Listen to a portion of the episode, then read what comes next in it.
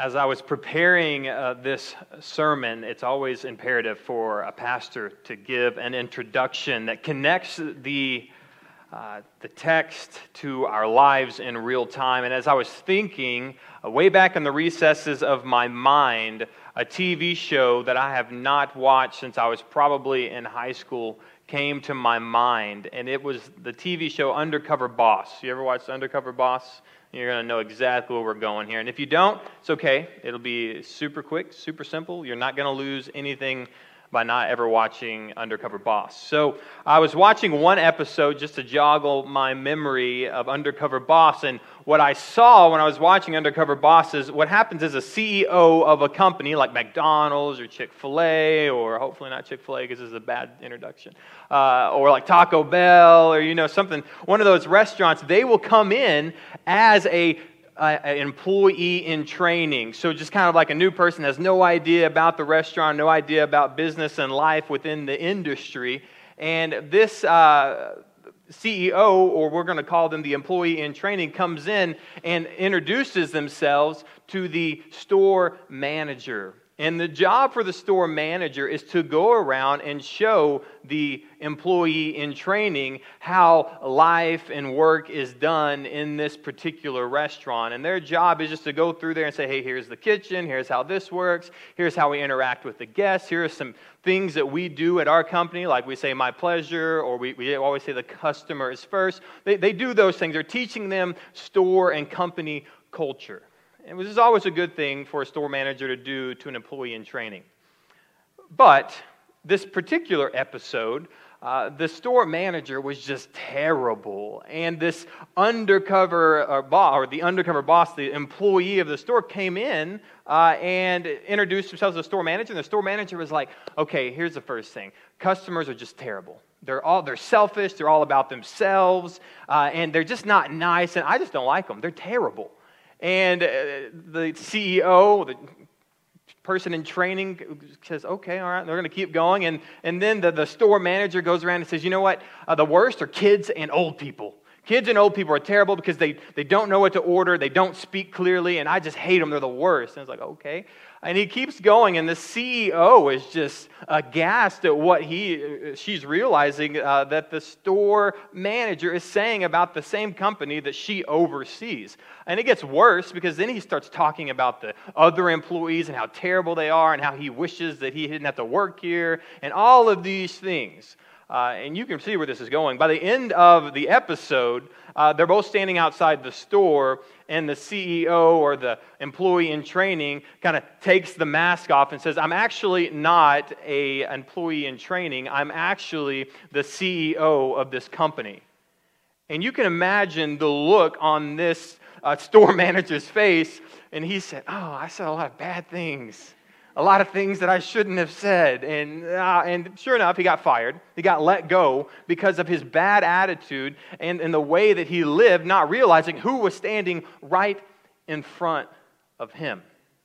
Now, uh, I wonder if when Jesus comes back, not as the baby in the manger, right? Not as the man of Galilee, not as, not as somebody who looks like me and you, but when he comes back as he truly is, that is, sovereign Lord of the universe, if when he comes back, there's going to be people and even Christians who look and say, "Who that that was that's that was who that was? Like that that's the guy who, who you're the you're the CEO of the universe. I just thought you were just some you know uh, God in training. I just thought you were just this guy who tried to save us from some bad things that happened to us. I didn't know you were that guy."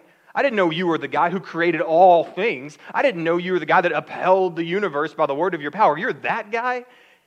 And as we talk about regularly, like Matthew 7, there's going to be a lot of people that say, Lord, Lord, right? A lot of people who said, Oh, I knew him. But did you know him? Did you know that that man that was standing there in, at the Sea of Galilee and that man who was crucified on the cross, is he the Lord of the universe to you, or is he just another man and another good teacher?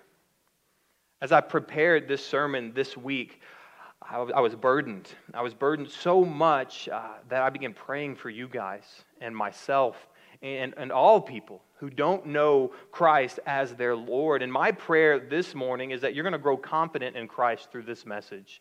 You're going to grow confident in Him because so many of us, as we grow up in church, we've grown up with, with Christian families, we have been impressed upon that He's our Savior, He's our Savior, He's our Savior. But yet you've lost the edge of understanding that He is, he is our Savior. He's our blessed Savior. He's the reason that we have redemption and the forgiveness of sins. But so much of us, so many of us, has forgotten that He is not only our Savior, but He is the sovereign Lord of the universe. He's not just Savior, He's Lord. Kurios in the Greek. That means He's transcendent. He is above all things, and in Him all things hold together. And it is that Lord of the cosmic Christ of the whole universe that is also your personal Lord and Savior. And so this morning, if you're a Christian, uh, you must trust in Christ not only as your Savior, which so many of us have, and so many of us have confessed that, but it's time that we trust in Christ not only as our Savior, but as our Lord. Our Lord, that He is sovereign, that He is under control of everything that's going on in our lives. And I would find you this morning, if you said, you know what, I've trusted in Christ as my Savior, but never as my Lord, I would, I would have to challenge you to say, have you ever trusted in Christ at all if He isn't first your Lord? Because what we have to understand about Christ, if we know him well enough, we need to know before he is Savior, he is at least Lord. Because he's not just Lord of the saved, he's Lord of the universe. He's Lord of everything and everybody. And so if I call myself a Christian, but yet I don't live underneath the headship of Christ as the Lord of the universe, I have to ask myself, if he's not, if I don't even see him as the Lord of the universe, do, is he truly my Savior of my soul? And I want us to make sure this morning that we have a very clear picture of who Christ is, not only in your personal life, but in the world and in the universe as a whole. And that's exactly what Paul wants us to do too. Because remember, in the book of Colossians, Paul is trying to, to fight the Colossian heresies there in Colossae because everyone is trying to say this Jesus is great, but he's not all that great. Right? Jesus is good, but he's not all that is good. And so, this problem that the Colossians were dealing with is is Christ really sufficient? Right? And, and that could be a question you're asking too, because so many of you in here are willing to say Christ is good enough for, to save me. Right? Christ is good enough to save me, but he's not good enough to, uh, to recount and require all submission. He's not, he's not sovereign enough, and he's not God enough, and he's not all that to require all of my obedience and all of my admiration and all authority in the universe. Not only in your life, but all the particles in the world respond and submit to Christ Jesus our Lord. And Paul is trying to do the same thing here in Colossians 1 15 through 17. And I'll show you real quick before we jump into the text, uh, verse by verse. I want you to look here in the first, uh, these three verses, verses 15 through 17. And I want you to do something. I did this last week with the 9 o'clock, and you guys are the 9 o'clock, so you remember. Uh, I want you to pay attention to how many times Paul says the word all. Okay, look, right there in verse 15. He is the firstborn of most creation. No, no, he's the firstborn of all creation. Again, Paul is describing the supremacy of Jesus when he uses the word all. And I want you to circle that word all. Verse 15. He's the firstborn of all creation, not some of it, not most of it, all of it. Now, verse 16, look at that. For by him uh, some of the things were created. Is that what it says? No, it says that by him all things were created in heaven and earth, visible, invisible, thrones, dominions, or rulers and authorities. I think that about does it, doesn't it? That's about everything that you can think of, all in one sentence. Now, again, at the end of verse 16, look at that. All things were created through him and for him. All things. Not some things, not most things, not me, not, me, but not you. All things. All things were created for him. In verse 17, he is before all things and in him all things hold together. So if you were wondering, what is Paul trying to get us to understand? Because there's a lot of lofty language here, and there's a lot of phrases, and there's a lot of sentences that I can't wrap my mind around. Well, I can say this for sure that when Paul is writing these verses to the Colossians, he's saying, listen, Jesus is all you need. Jesus is more than you need because he's all sufficient. You don't need these other gods in your life, is what he's telling the Colossians. You don't need these other things to be sufficient uh, in Christ because Christ in himself is all things. He holds all things together. And this morning, some of you need to hear that. And maybe you don't have carved images in your house, but maybe you do. Like maybe you have these, maybe you have carved images in the, in the form of relationships or addictions or uh, yourself. Maybe you're the center of your universe. This is what I tell people in my who I counsel with. Like, there's a difference uh, than saying, okay, I don't have a carved image, but yet you are sitting on the own throne of your life. Like, so whatever is requiring your attention, your finances, your, your desires, and your passion, that is that thing in which is God to you. And so it's imperative for all of us when Jesus is our Savior, He's also our Lord. And the only thing that, that needs to be on the throne of our life, the only thing that has to be on the throne of our lives when Christ is our Savior is Christ alone, because He is all things. He is all the things I need. He is sufficient in all things. In Him, all things hold, hold together. So it's not Jesus plus my sports or Jesus plus my job or Jesus plus my spouse or Jesus plus all the other things I like to do. It's Christ alone. And in him, all things hold together.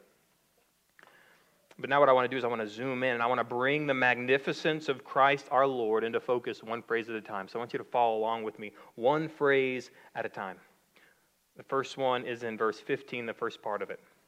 It says there that he is the image of the invisible God. Now, we have been given a disservice in our society and in our culture because we have phones and cameras. And we have, there's a camera on every piece of technology that we own now. And so when we see the word image here, we have this idea that, oh, there's an image, there's an image. You walk into your house, there's pictures and images all over your house of things, okay? And so when you read this, you can say, oh, okay, Jesus is the image of the invisible God. He's this, uh, yeah, he's kind of like this, this uh, representation of him, like, oh, he's a picture.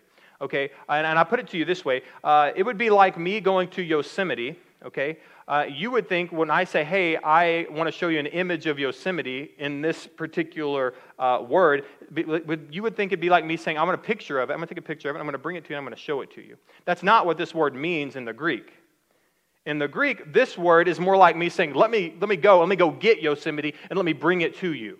Okay? Because what this word in the Greek means is it's the manifestation of this thing. And so when this in the Greek is saying image, he's saying that God was manifested to humanity in the man Christ Jesus. We're not talking about a picture here. We're not talking about a mere sculpture of God. We're saying that God was made manifest, and this image here isn't a picture or some half baked version of God. This is the exact manifestation of God in the flesh. You see, and there's a difference because we often look at, look at Christ on earth kind of like us, right? Like, yeah, you know, Jesus was like me. He was my homeboy from Galilee. You know, that's, that's who Jesus was. Uh, but I want to explain to you a difference between who Christ is and who we are. And you can find part of it, and you don't have to flip there, but jot down Genesis 1. You can find it in verse 27. Uh, it says that Genesis 1 says that we were made in the image of God. You see that? We were made in the image of God. It is if God is there and God is fashioning us according to his image. Okay, that's, that's us. So we are made in the image of God. But here in Colossians, it says that Jesus is the image of God. You see, we were created, recreated in the image of God. This, this in Colossians says that he is the image of God. He is the manifestation, the exact representation, the exact imprint, according to the book of Hebrews, as God. And so, what we cannot get away with is trying to give Christ a little bit of deity and a lot of humanity. Okay? We have to make sure that, that Christ is the God of the universe. There is no half God. He's not Hercules. He's not one of those Greek half gods. He is God in the flesh, been manifested to us, clothed in humanity, but still all the time he is fully God. Now, if you have a hard time wrapping your mind around that, you're not the first. You're not the first group of people in history. As a matter of fact, in the Council of Nicaea in 325 AD, all the best scholars and church fathers in the world got together and said, you know what? There's a lot of people confused about this. There's a lot of people creating heresies about this. So let's get this straight so we can make sure that people don't say something about Jesus that is not true. And here's what they came up with they came up with a word that describes who Christ is in relation to God the Father. And it is the word homoousios. Homoousios. Homo, which means the same, and ousios is essence. So he is the same essence as God, right? The same essence, the same thing, right? When you see Christ, you see God, right? Not like when you see me, you see something like my dad. No, no, no. No. It would be like when you look at me, I'm my dad. Okay, and you can't do that because that's not how we work. Ontologically, my existential reality isn't that I'm dad, I'm Hayden. Okay? But when you look at God the Son, when you look at him, you are looking at full God. And we have to look at him that way because that is him as he truly is. And what that means is need to do this, and it's point number one. You need to revere Jesus as God of the universe. You need to revere, that means respect, admire, exalt Jesus as God of the universe. I'm going to give you two scriptures, and I want you to flip to these, and I want you to write them down because this is going to be good for you. It's going to be good for your children. It's going to be good for any of your Mormon friends or your Jehovah Witness friends who want to say Jesus is not God. The first one is found in John 1. You know this one. John 1. Flip there real quick in your Bible. Go to John 1. We're going to, we're going to look at verses 1 through 2, and then we're going to skip down to verse 14 because I don't have time to read the other 10 verses. John 1 1 through 2. The Apostle John says this at the very beginning of the gospel of Jesus Christ according to John. In the beginning was the Word, and the Word was with God, and the Word was God. He was in the beginning with God. You see that? And what is the objection going to be? Well, we don't know what the Logos is. What's the word here? No one knows what the word is. That doesn't say Jesus, does it? Okay, great. Verse 14. And then the Word became flesh and dwelt among us, and we have seen his glory, glory as of the only Son from the Father, full of grace and full of truth. There's so much to say about this, like the word son in verse 14 is monogenes, uh, which is the same representation I was telling you earlier. When, when Jesus is here on earth, he's monogenes, right? One gene, right? He's not, he's not 13 from here, 13 from here, some genes for there, from some genes here. He is all the genes of God the Father, the genes. So when you look at God, you look at, you're looking at the Son. When you're looking at the Son, you're looking at God. Are they the same person? No. Three persons, one essence. God the Father, God the Son, God the Spirit. We're talking about the Trinity, but in essence, they are one. Yeah, okay. If you could explain the Trinity, if you could fathom the riches and the glories of God, He wouldn't be God, would He? There is mystery to the Trinity, but it should exalt our worship, not diminish our worship, right? Now, that's not even my main point here what we have to figure out is what does the word mean? Well, the best thing to do is when we try to find the word word, we need to go somewhere, hopefully with the same author. This is what you would do in, in any literary uh, endeavor when you want to say, what does this person mean? Well, you might well go to some of their other works, right? If you're uh, like Shakespeare, you might go over here to say, well, he uses that word a lot, but what does he mean? Well, let's flip to this book and see if he uses that word over there. Well, let's do that here in the Bible. Flip over to Revelation 19. Same writer. The Apostle John's writing the same, same writer, writing now the book of Revelation, verse uh, chapter 19. So we have this word that became flesh, which really narrows it down. I don't know a lot of any things that just came, became flesh and dwelt among us. But to narrow that down a little bit more for your Mormon friends and your Jehovah Witness friends and all your friends who deny the deity of Christ, Revelation 19, 11 through 13, and then we'll flip down to 16. Revelation 19, 11. And then I saw heaven opened, and behold, a white horse the one sitting on it called faithful and true, and in righteousness he judges and makes wars. I think we're narrowing it down pretty good so far. His eyes are like a flame of fire, and on his head are many diadems, and he has a name written that no one knows but himself. Verse 13. He is clothed in a robe dipped in blood, and the name by which he is called is the Word of God. Verse 16. On his robe and on his thigh, he has a name written, and it's King of Kings and Lord of Lords. And so, if you ever wonder who the Bible is talking about in John 1 1 through 2, we can see that we're talking about the faithful and true, the righteous judge who makes wars, one whose eyes are like the flames of fire. He's the King of kings, and he is the Lord of lords, and he is called the Word of God, and it is Jesus Christ. This is the God that is both your personal Savior and the Lord God of the universe. And we have to revere Jesus as God. And it takes scriptures like this, and it takes you and I making sure that we understand God's word in order to say He is not just the man from Galilee. He's not just this man born of a virgin. He's not just the, the, the carpenter's son. I mean, this is God Almighty of the universe who makes war and judges in righteousness and he is on his thigh, he has the names written King of Kings and Lord of Lords. This is the God that we're talking about here. I want you to put it this way if Jesus says it, God said it.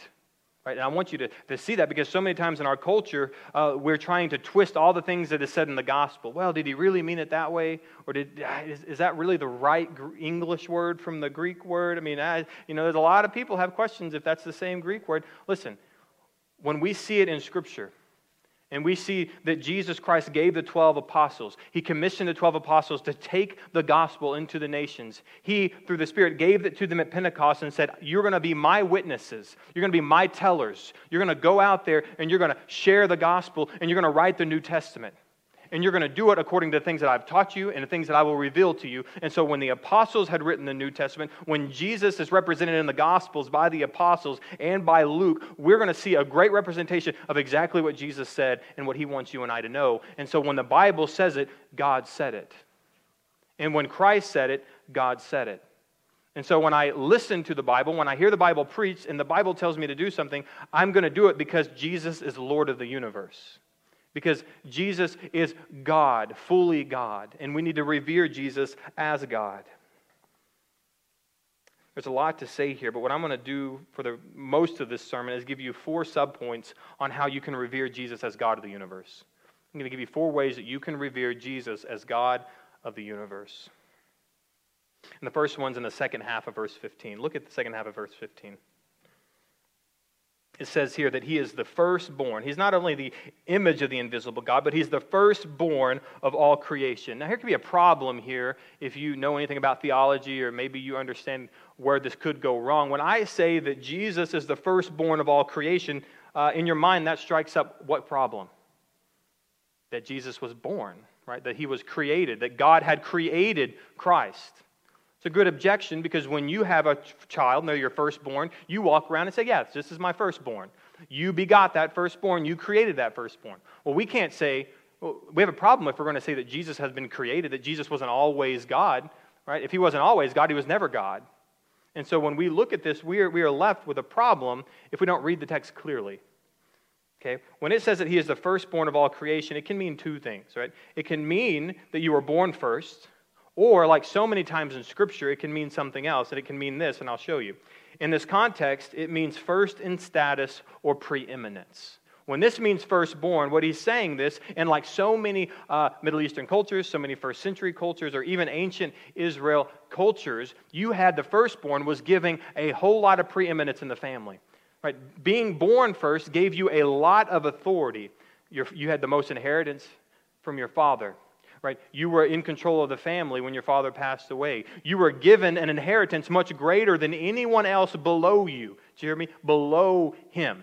So when he says firstborn here, he's not saying that, oh, Jesus was born before all of you guys. No, he's saying that he has been placed before all you guys, so he is greater than you. So when he's saying firstborn, he's saying he is first in status.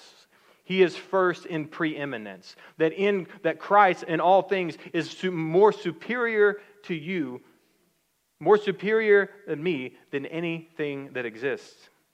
And if you're like, okay, that sounds real preachy, well, let me prove it to you. Uh, flip over to Psalm 89. See, he wasn't born supreme, he was given supreme because he's always been. Psalm 89. You have God speaking of King David here prophetically. This is God speaking through the prophet and speaking about King David, and he says this in verse 26 He shall cry to me, You are my Father, my God, and the rock of my salvation. Look at verse 27 real, real closely. And I will make him the firstborn, the highest of the kings of the earth. You see, you see something interesting about that? How in the world is God going to make someone firstborn if they weren't born first?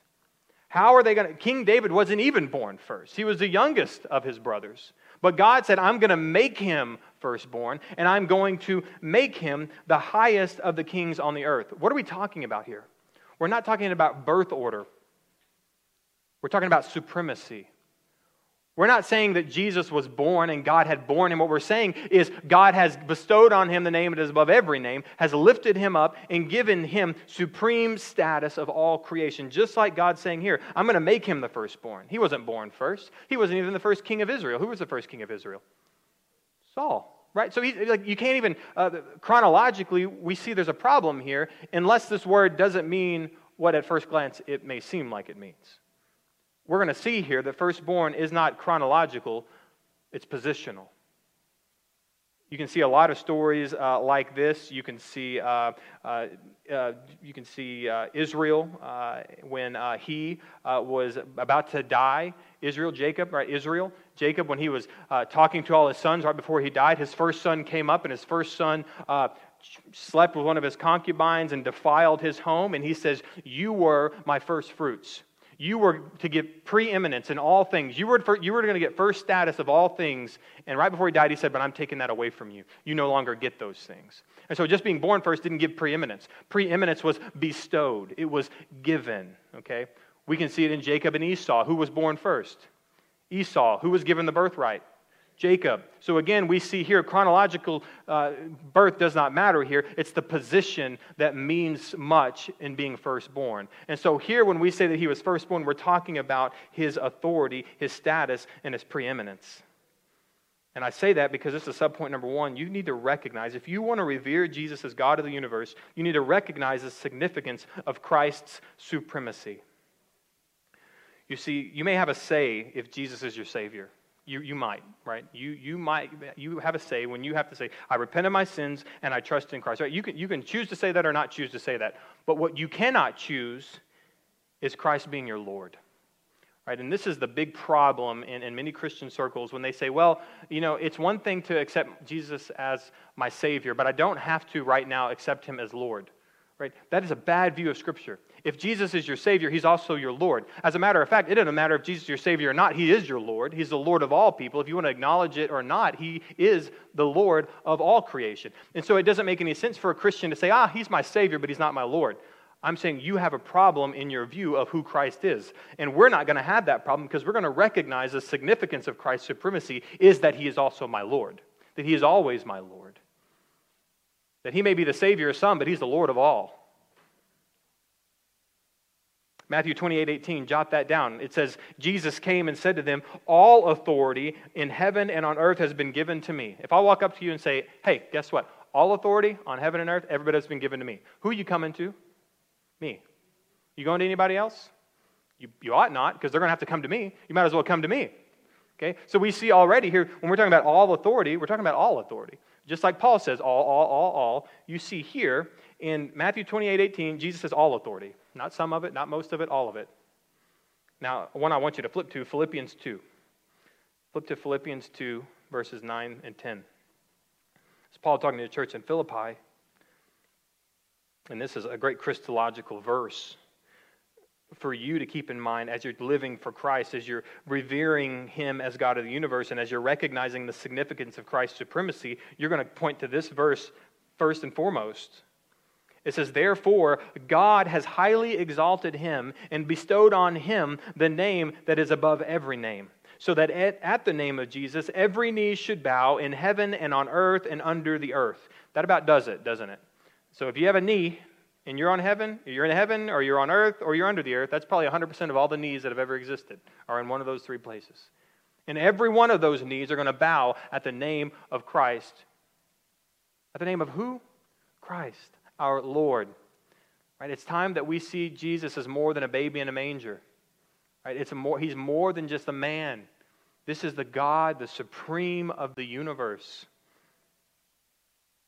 See, I want you to think about it this way, and I know you can. Some of you guys who want to object could object to this, uh, only in the sense that okay, this is man-made, and it is. It is man-made. History, a lot of our recollection of history is man-made. Dates and all those timelines are are, are all man-made. But I want you to think for a moment, even in our, our the revelation that we get to receive naturally, and this revelation that we have even with time itself, is this: that the very day you were born is marked by the time that has passed since Jesus was on earth. I mean, have you thought about that?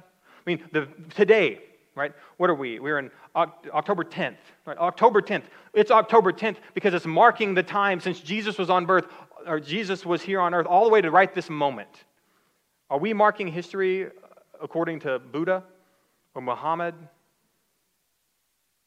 No, Jesus, right?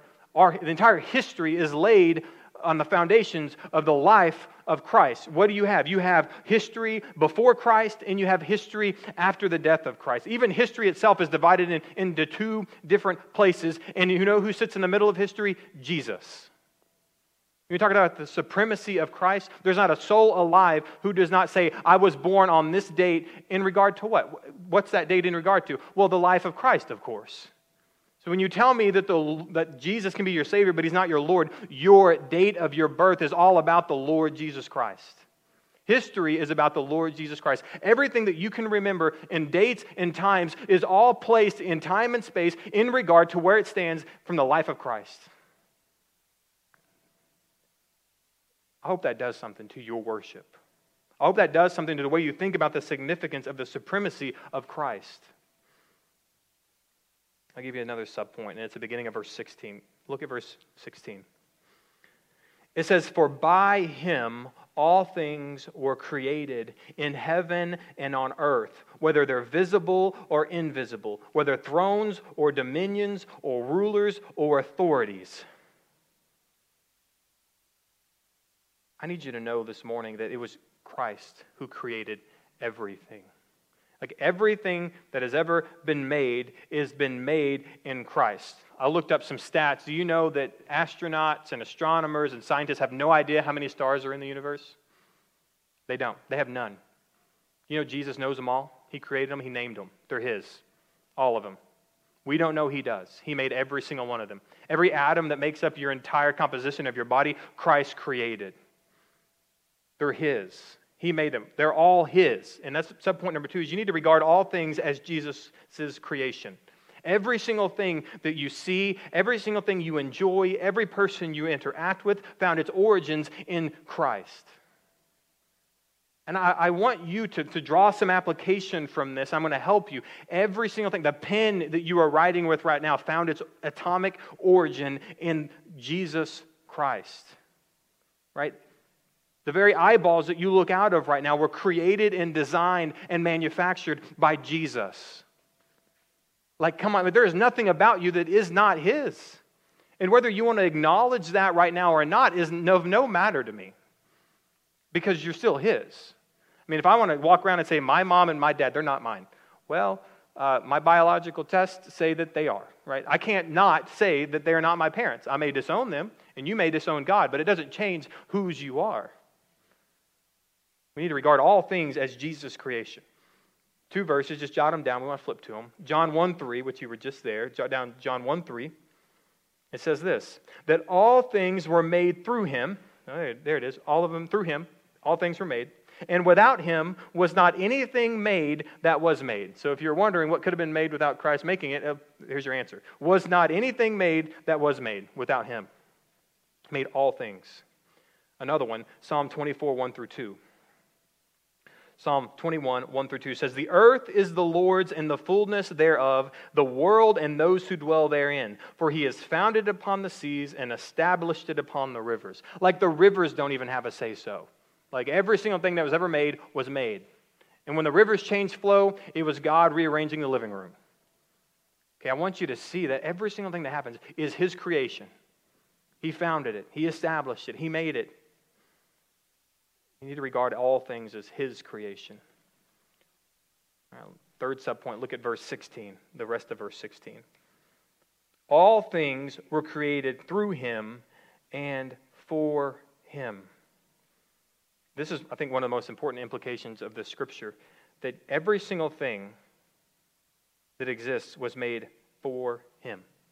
He didn't just make it, he didn't wind it up as a lot of deists say. He didn't just wind it up and let it go and say, go where you want, how you want, do what you want, and uh, you take care of yourself. He didn't wind it up and let it go as so many people, so many agnostics want to believe, so many people want to believe. No, no, he didn't wind it up and let it go. He wound it up for himself. He wound it up and, and he's over it because it pleases him to be within his creation to be actively involved in those that he has created in his image. And you need to know, and it's subpoint number three, you need to, to realize that Jesus created everything for himself.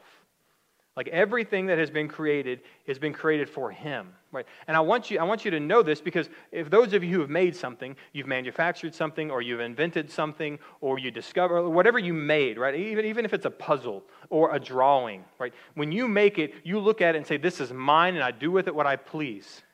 Right? I mean, even you as parents, when you allow your child to go buy something and you want to give them personal responsibility, you buy it and you say, This is yours. You get to do with it what you want. I hope that you do something good with it, but it's yours. Take it and do with it what you please. Okay, no one gave Jesus this, but this is still his attitude. It's his. He's going to do with it what he pleases, and it's his to have and to own and to purpose.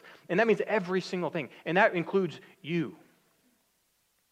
You need to realize that Jesus created everything for himself. And your question might be this well, what about the bad things?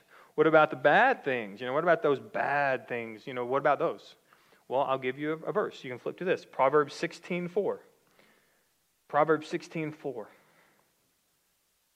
We have to, we have to look past Jesus as only this, this man in the flesh that, that just that was just when we look at oh he was just all this good and kind he said a lot of nice things like he also put people in their place he also told people that before abraham was i am he also says you know there's a better thing here than, than jonah than the prophet of jonah there's better things here than the law he's like i'm the fulfillment of these things and again, here in Proverbs 16:4, we have this. What about the bad things? The Lord has made everything for its purpose. That's good. That's a really good verse. It tells me, you know, he's got a purpose for me. Okay, comma. Even the wicked for the day of trouble. Even the wicked for the day of trouble has been made for him. He makes it, he purposes it, and if you want to say, what could a bad thing do for the glory of Christ? And I want you to think in a moment in your life, and maybe this isn't you, but for the vast majority of us, this is us. You came to Christ in tragedy. You came to Christ and you came to know Him, and, on, and if, even if you were a Christian, you came to know Him in His suffering because of your suffering. And so when we say that Christ has made everything for its purpose, and even the wicked things, you can't say Jesus didn't do that. Jesus did that. And there may be implications of that you don't want to come face to face with right now. But I promise you, if you would see Jesus as sovereign Lord of the universe, you're going to understand that every single thing that has happened, every death, every hurt, every pain, has been made for its purpose and it fulfilled that purpose. And this is the God that we serve. His ways are higher than ours. His thoughts are far above our thoughts. But He has made everything and done everything for its purpose, and it's been for Himself. Abraham Kuyper, if you know who that is, Abraham Kuyper said there is nothing, something like this, I kind of paraphrase it a bit. He said there is nothing in the whole universe that Jesus does not look at and say, mine. There is nothing in the universe that Jesus doesn't look at and he doesn't say, mine, mine, mine, mine. And it's time for us Christians to make sure that we understand that truth that everything that has ever existed, ever will exist, everything that has ever been is his. And he gets ownership of it. And there's nothing out of the ownership and possession of Christ. And I want you to know that the galaxies were made by him and they were made for him. You know, we don't we love looking at looking in our binoculars or looking at our, our telescopes and seeing all these wonderful things. Well, so does Christ because they're his and they were for him. When you keep when you say, "Oh, I, the NASA discovers something that you didn't know," Jesus knew it was there and it's been for him since before since when, since he created it. But yet we just discovered it last year. And Jesus like, "I know that was there. I made it and I've been loving it way longer than you've been loving it." Right? And that's all things, right? You need to know the universe was made by him and for him. You were made by him and for him. Think about the implications of that. You were made by him and for him, and yet all, most of our lives have been lived in opposition of him. Come on. And we have a Lord. We have a sovereign Lord who created us, who did love us and then clothed himself with humanity. We'll get on that next week. But I think this week is going to be imperative and important for us to exalt Christ in the right position he is. And you're going to see that salvation was such a little thing in comparison to all the things that Christ has done. Can Christ save me? Well, why don't we look at all the other things Christ did? Of course, he can save you, right? But so many times we, we, we think that Christ is so small that barely he could save me. No, no, no, no. Jesus can do more than save you.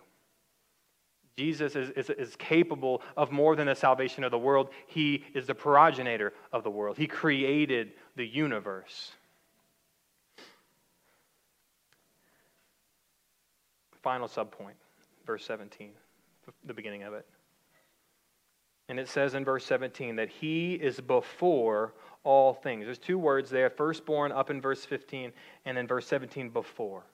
Right? These, the, both of the, the root to these Greek words, you know, the root, the beginning of it, right, are proto.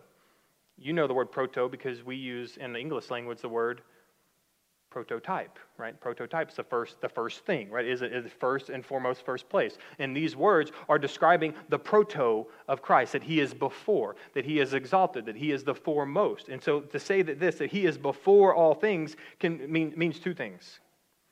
It means two things. It's talking about his position and his ontology right? How he exists, right? We understand that not only is Christ positionally before all things, but ex- existentially he is before all things, right? That he is both above all things and he is both before all things. That there is nothing that was created, not that he was created, but there's nothing that was before him other than him, okay? And there's nothing above him but him. So he is all of the, the guards around time and space and matter and everything. It's all boxed in by Christ. and I'll tell you why. Because you're going to ask the question, well, didn't God, isn't God the one who did? In the beginning, God created the heavens and the earth. Not in the beginning, the Lord Jesus created the heavens and the earth. We'll go to Genesis 1.26. the very beginning. you want to know how things shook out? Go to the beginning. Genesis 1 26. It says, Then God said, Let us make man in our image, after our likeness. And if you were like me the first time you read this, you start looking around like, what do you mean our? You've just been saying you've been doing this the whole time. And then we get to verse 26, and then there's other people in the room? Or the, the angels? Well, I don't know, because the angels aren't God. And if we're making them in our image, after our likeness, we're not talking about angels here. We're talking about something else. And that unfolds itself throughout Scripture, throughout scriptural history in the Old Testament when we say things like, uh, you know, when you look at the book of Daniel and you have Shadrach, Meshach, and Abednego, they're in this fiery furnace and they look in there and they're like, there is one like the Son of Man in there. And they're not saying Son of Man in regard to he is like, you know, my son that I'm going to have someday. He's not saying Son of Man. They're saying Son of Man like Daniel 7 when it says the Son of Man is going to come and he is going to rule and he's going to conquer and he's going to be like the Ancient of Days, and he's going to come and he's going to rule the whole world. That's the Son of Man. It's, it's, prophetic. It's a prophetic language. And that's why when Jesus says he calls himself more than anything in, in the New Testament the Son of Man. And he's not trying to relate to you and me as people. He's trying to let you know he's the Son of Man that they prophesied about, who's going to come and rule and to reign and be the Lord of the universe. That's the Lord God that we're talking about. And that's the same Lord God who was there in the beginning when God said, Let us make man in our image. He's saying we need to make man in the image of God the Father, God the Son, and God the Spirit. That's the us that we're talking about in Genesis 1. you want to see that he was also pre existing in another verse? Uh, jot down Micah 5 2. You can go back there later, but just jot it down Micah 5 2. Micah 5 2 says, But you, O Bethlehem, Ephrathah, who were too little to be among the clans of Judah, from you shall come forth from me one who's to be ruler in Israel, whose coming forth is from of old, from ancient of days. Okay, you read that scripture during Christmas, don't you? Why do you read that verse during Christmas? Because it was the foretelling of the coming, the incarnation of Jesus Christ. And from what we see here, we understand that his coming forth is from old and from the ancient of days. Well, unless he's coming from a crypt or a grave, this thing, this being, was alive and doing well. He wasn't this the skeleton that we took out of the grave from ancient of days and brought him here to say, well, here he is. He's not doing great, but he's been he's old, right? No, that's not what it's talking about. It's talking about this God who's been from ancient of days is coming forth, and he's going to be ruler in Israel. We can get into a lot more of prophecy. Well, Jesus didn't come as ruler. No, but when he comes back in his second coming, he's going to come as ruler. He came as a servant king to save us from our sins. When he comes back, he's going to be coming as the ruler of Israel and all the world. And that's why it's important and imperative for you and I to see that now and not be foolish in our own minds and our own sight to get to this point in our life where we never repent of our sins and trust in Christ. And we're going to be just like the store manager when Jesus comes back to rule and to reign. We're going to be like, ah, that, that's him? Like, I, I did, I, you know, that's what you're going to look like. You're going to get fired. Literally, fired, okay? All right. All right, we're all paying attention. That's good. Hmm. right? You need to, and you need to understand. I want you to have a big view of God, right? This is our whole hope and praise. You have a big view of God, and what I want you to understand is Jesus, right, was more than a created solve, a creative, a creative issue for our salvation. You know what I'm saying? A lot of people, if you ask them, "Hey, what was Jesus for?" Well, he was created to save me from my sins. False. Right? Jesus was not created to save you from your sins. Jesus was pre-existing. He's always been right? He wasn't plan B, right? There wasn't like, oh, well, everything was going well until you guys then messed it up. Then, you know, then God made Jesus. No, false. Jesus is God. He's always been, he's pre existing. And it was always been the plan. It's always been God's plan to send him forth to be ruler in Israel, who's coming forth as from the Ancient of Days. It's always been God's plan. Nothing escaped God's grasp, his foresight. He knew. And I, I need you to understand that you can't think of him just as a creation to solve my problem. You can't think of Jesus as God the Father's errand boy, right? We, we realize that, that, that, that Jesus wasn't just the guy carrying the dirty laundry on earth because God didn't want to come down here. Jesus said, It was God's will to send me, and I came. And it was my will to do the Father's will. We both, this is our desire, this is what we want. And I submit myself to that will, not because He's less than God because He is God and they're the same essence. And although they have separate wills, they have their will in conformity with one another because they're all God and they want the same thing. You see, we can't look at Jesus as the errand boy of God the Father. And finally, you can't look at him as a baby in a manger. Right? And I think that is one of the biggest problems uh, that we find in our current society that if we can keep Jesus in the cradle, we don't have to acknowledge him as Lord. Because if he's a baby, he doesn't have dominion and authority over me. Well, let me tell you something. He's not a baby. He was a baby for the shortest time ever when it comes to the breadth and the scope and the sequence of his entire existence. There was nothing that he was the least amount of time than a baby. That's like what he was, the least amount of his existence was a baby. But in eternity past, eternity present, and eternity future, he is the Lord sovereign God of the universe. And you can't look at him like a baby because he's not a baby. It should humble you that he came as a baby because of all these things. See, I want, I want you to know that Jesus is more than these things. As a matter of fact, I want you to look at the end of verse 17, and it describes exactly how necessary Jesus is for the fabric of the universe. Second half of verse 17. And he is before all things, and in him all things hold together. I want you to think for a moment right now that your ligaments and your bones and your cartilage, the very molecular makeup of your entire body is held together by Jesus. And the moment that Jesus says, I'm done, that's all going to fall apart.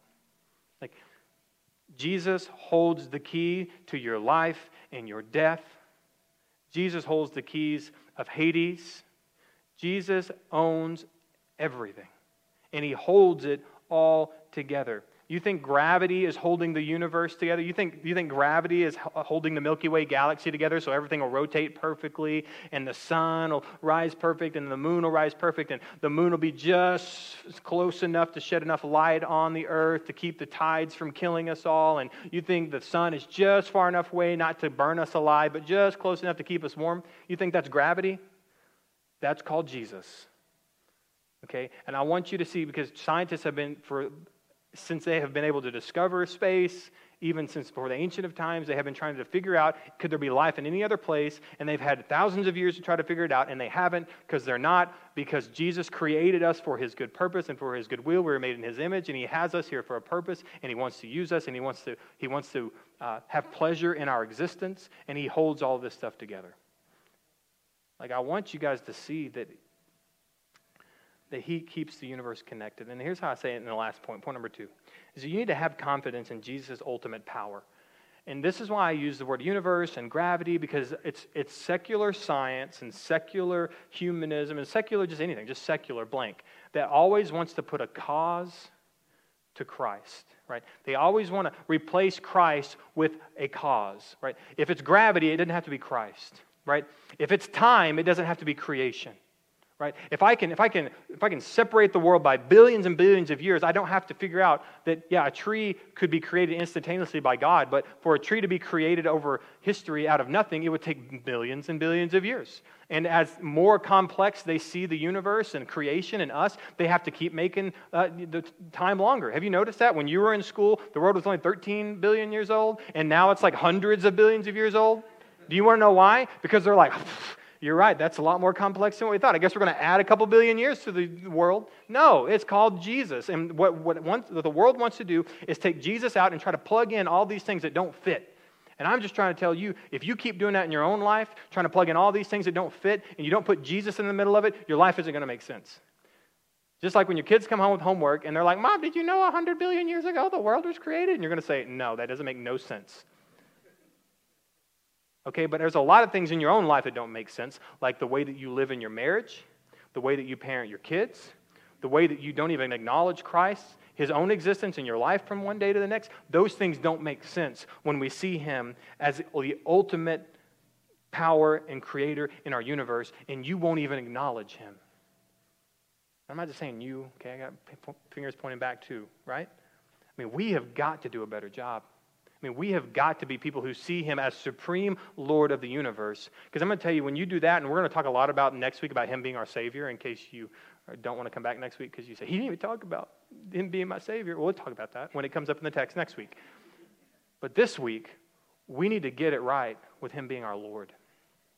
And we need to have confidence. And this is the confidence that we can have in Christ Jesus or the confidence that we can have for our salvation is wrapped up into who he is right? And i think that is a big problem why people always question their salvation because they don't see who he is right? If he's the man from galilee and he made all these big promises that he's the great i am and then he got murdered and hung on a cross and thrown into a grave and then we don't know if he either arose or if somebody stole him out of that grave uh, we don't know. So i'm just hoping that he can save me. I'm hoping what he said was true well, this morning, what we're going to know is true that he is so much more than the man who died on a cross, that he is the creator and sustainer of the universe. So, can he save me? Pfft, that's easy stuff, right? It costs a lot, it is no joke. But it is well within the means and the authority and the power of Christ to save people for himself. Now, I want you to have confidence in the ultimate power. I want you to flip over to one more scripture Hebrews 1 3. You want to know the ultimate power of Christ? And you want to know how you can have confidence in the ultimate power of Christ? You don't have to go any further than Hebrews 1 3. It says this that he is the radiance of the glory of God, and he is the exact imprint of his nature, and he upholds the universe by the word of his power. He upholds the universe by the word of his power. You can't even hold up your personal life. And we have a God who upholds the universe by the word of his power. You see, if Jesus is God, then he can, he can heal my marriage. He can bestow salvation to my children, right? He can give me strength in my own suffering right? He can, he, if I'm single in here, he, he's very within his realm of authority and power and dominion to give me a spouse, right? If he's, if he's God, he can make my spouse, uh, he can conform my spouse into his image. He can draw my spouse into salvation. He can, he can do all things. You have a bad coworker, God can change that. He can give you the power and the strength to withstand that. He can give you the hope and security to withstand the bad staff that you may have or the people that you want to change? Well, guess what? We have a God of the universe. And you want to take it to Him? He's all powerful and will do all things according to His will that we ask of Him. It's the kind of God we serve.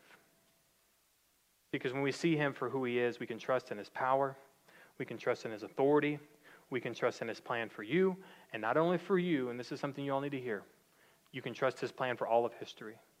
So turn off the news, and open your Bible because he's got a plan for all of history and he's bringing it to culmination. And if you would just read about who he is, you're going to have a lot more confidence in what he's doing in this world. Pray with me. God, we confess that we do not look at you the way that we ought, that we look at you so much as just uh, of your incarnation, that, that all of our life revolves around you being a man and you being like us. And God, we just forget how much you are just not like us. We forget that you are not us. God, and I just pray that this morning that we just see that you are the Lord of the universe. You uphold the universe by the power of your very word that in you and by you everything came into existence and everything that exists was created by you, through you, and for you. God, that, that you are in the very image and the exact imprint of the nature of God, and you have been brought here, been clothed in humanity to manifest God to the world. God, I just pray that we don't close our ears and our hearts and our minds to this, that you are Lord of all God, and I just pray that anyone in here, even if they aren't saved, that we just understand that you are Lord of all, the saved and the unsaved, that there is no, there is no person outside the lordship of Christ. And I pray that we see that and that many would come this morning to know you because they realize that there is no escaping the, the rule and the reign of Christ. There is only to submit under it, either now or for eternity. And I just pray that we see the necessity of that truth this morning. We pray it in Christ's name. Amen.